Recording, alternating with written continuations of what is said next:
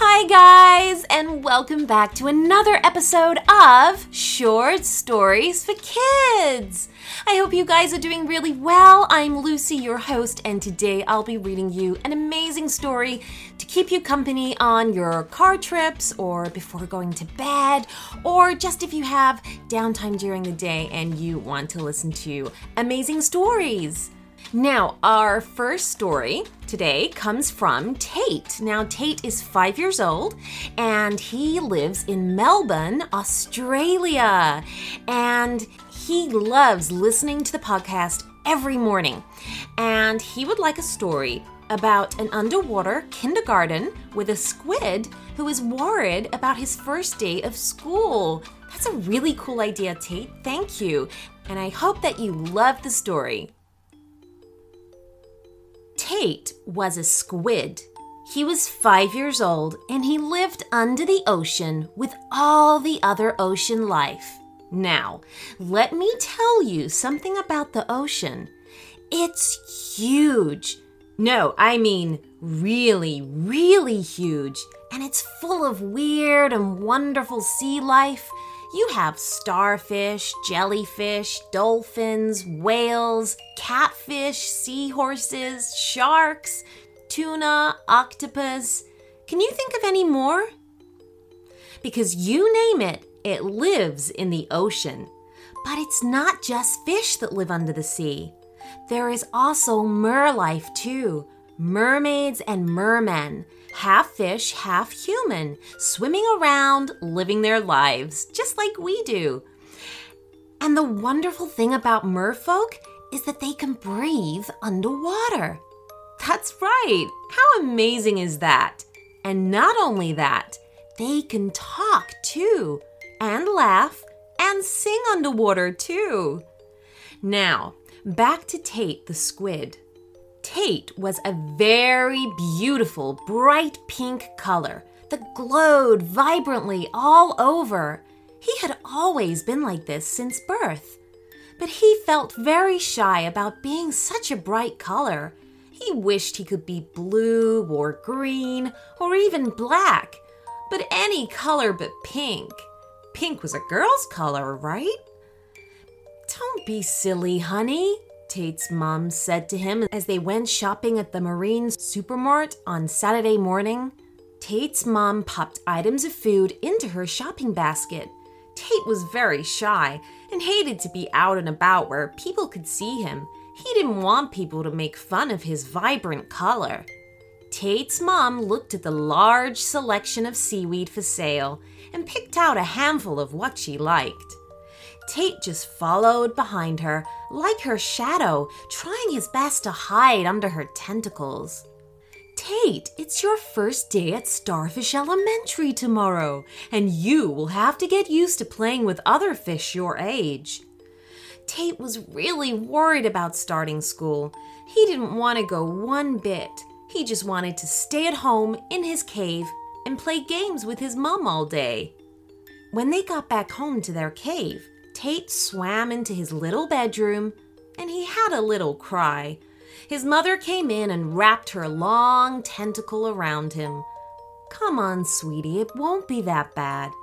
But, Mom, said Tate, looking up at her with tearful eyes, I don't want to go to school. The other kids will be mean to me. They will make fun of me because I look different. Nobody glows as bright as I do. Tate's mum smiled at him. It's true, she couldn't think of any other sea friend that glowed as brightly and vividly as Tate did. He was certainly special. Honey, being different is actually a good thing. It is? said Tate. Oh, yes, of course. I mean, why would anyone want to look and be the same as everyone else? We are all different fish with different personalities and likes and dislikes. Well, the world would be a boring place if we all looked the same. How would we recognize each other? You know your color, and the way that you light up a room is really beautiful, and it's nothing to be ashamed about.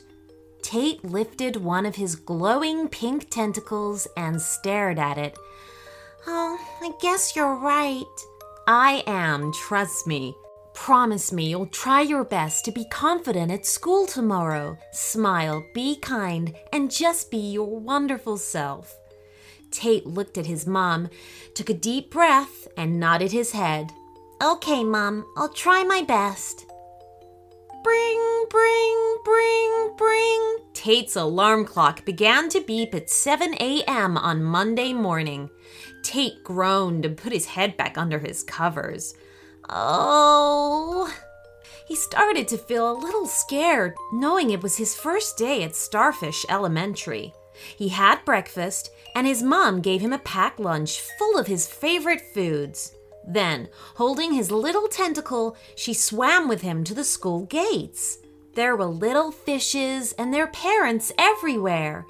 There were shouting, singing, and screaming, squills of delight as some children greeted each other who hadn't seen each other for the whole of the summer holidays.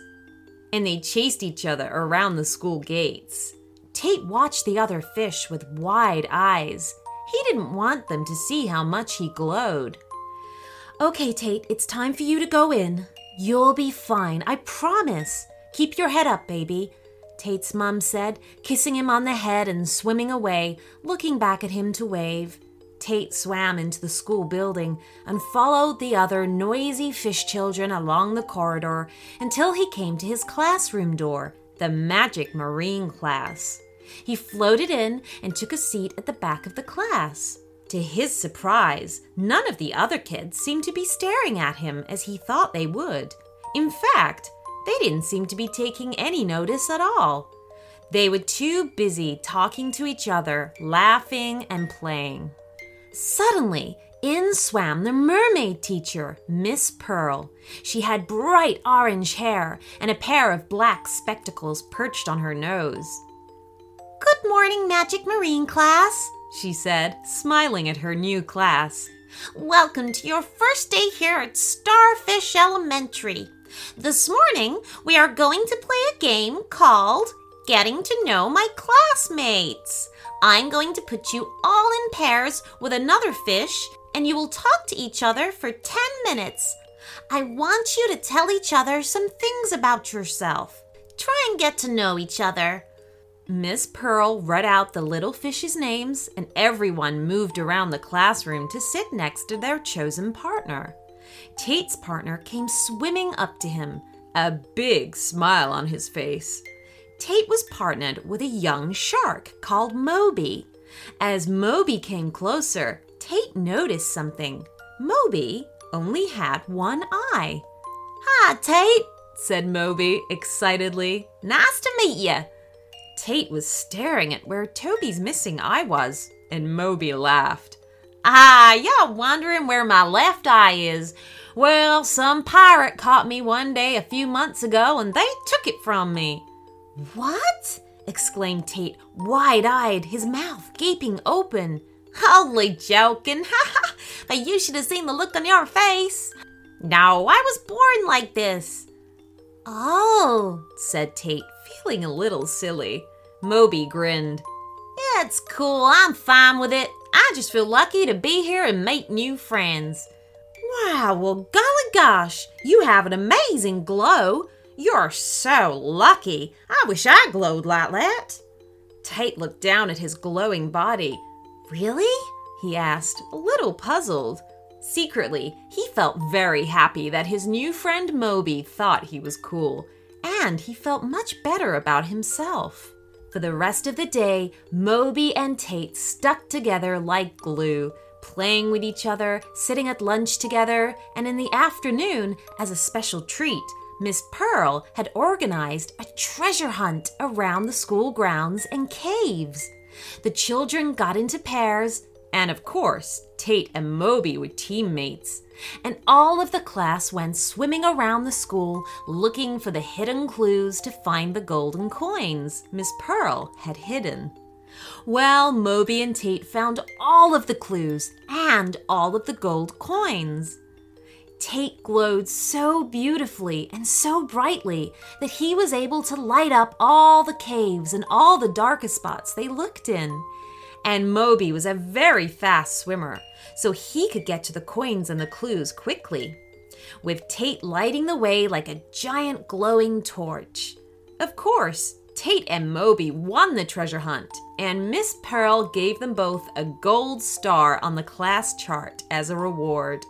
Very well done, you two, she beamed at them. Then, turning to the rest of the class, she said, Clap your fins together, everybody, for our winners of the Marine Magic Class Treasure Hunt Moby and Tate. This is a great example of how working together as a team and using your strengths can help you achieve your goals.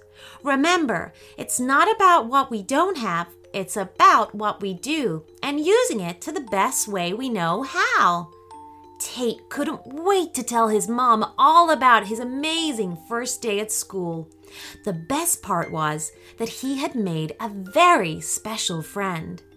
And Tate and Moby would go on to have many special and exciting adventures together. The end.